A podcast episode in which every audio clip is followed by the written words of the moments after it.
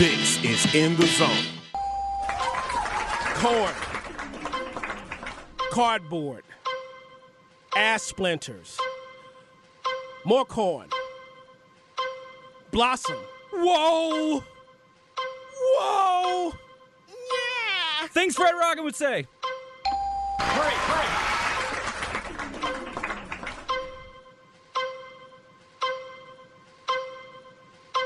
Things Stan Kroenke would say. Yes! Yes! Yeah! On the In the Zone Network.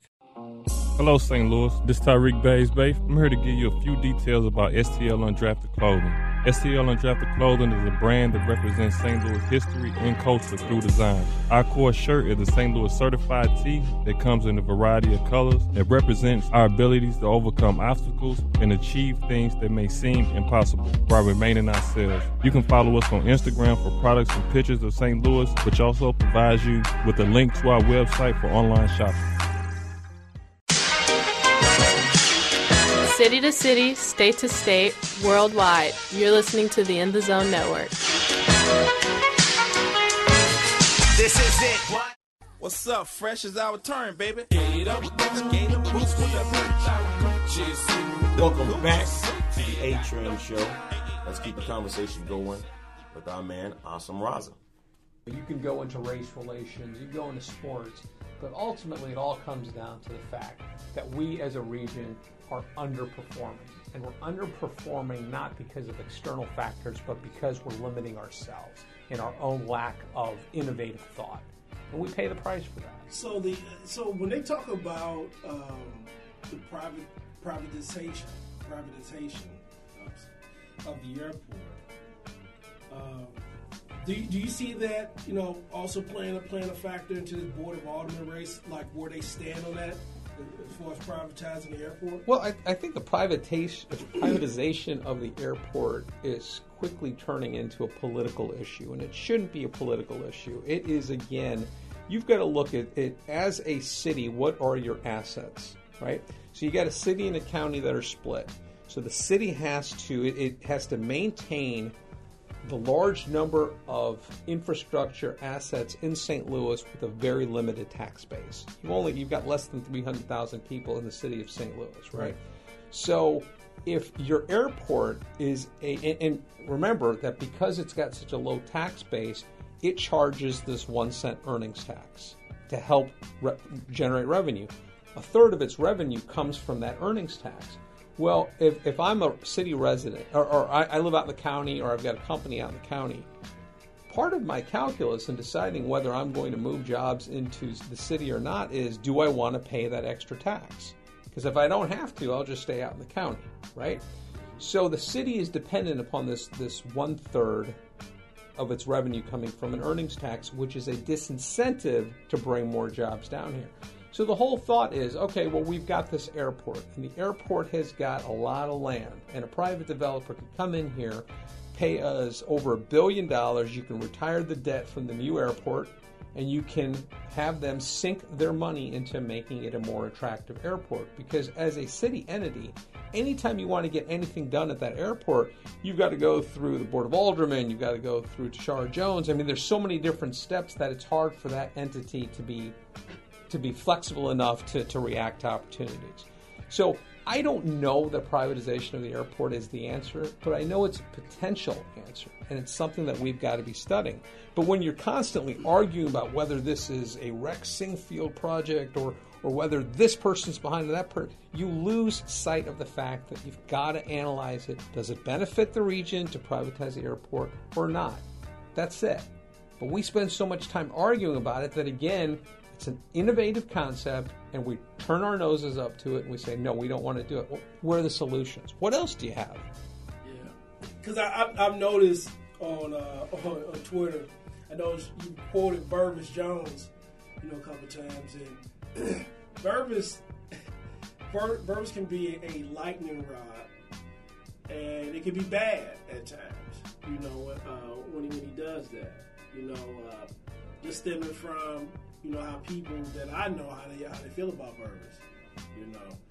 Uh, But it's not necessarily what Verbus says or what, you know, what you have to do in this airport privatization discussion is you've got to objectively analyze the facts, break it down the business plan case, and decide whether it's a good plan or not a good plan.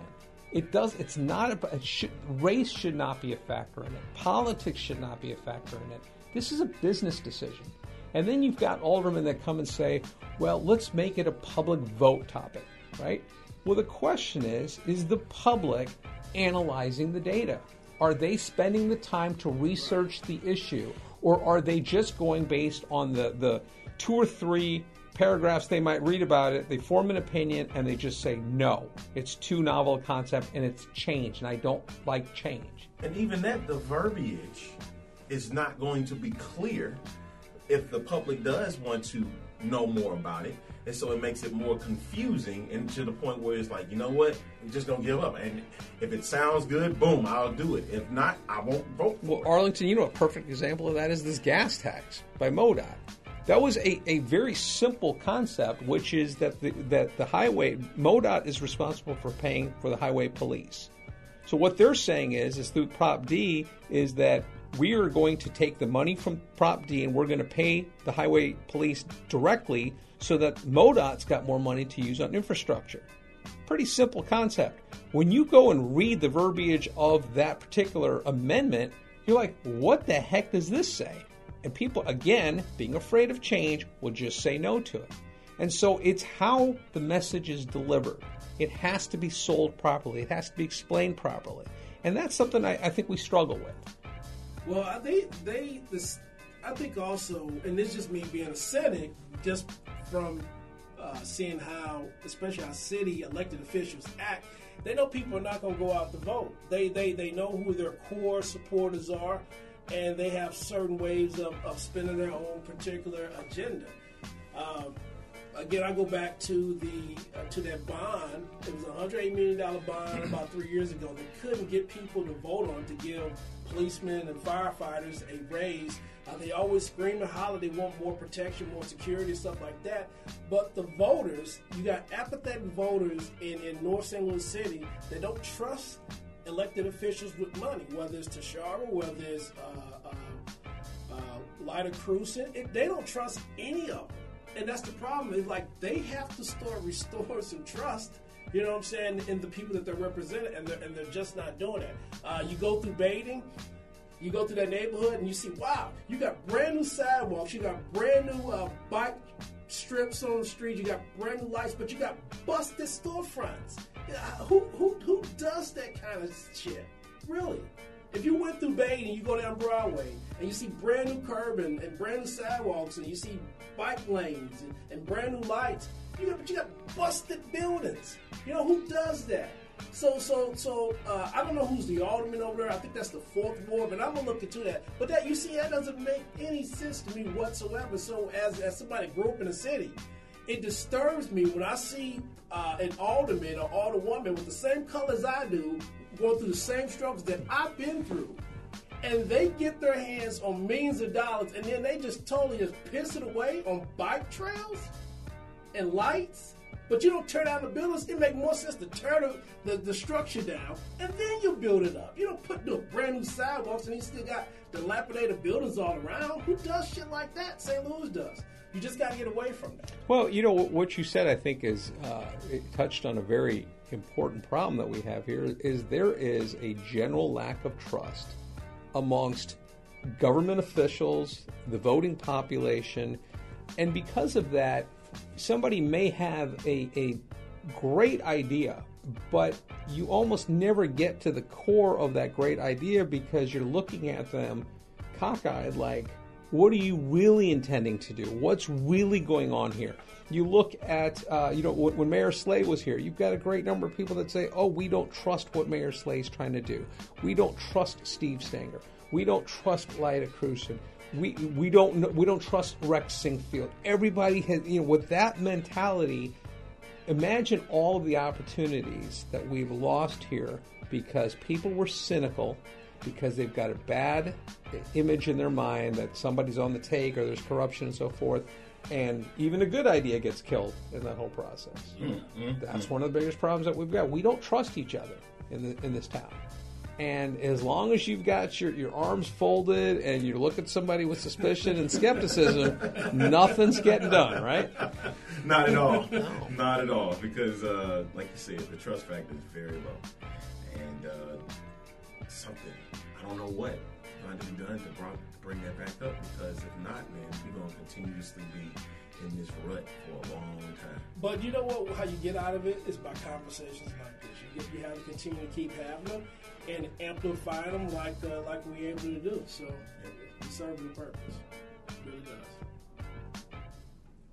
Hope you enjoyed that conversation with Awesome Raza.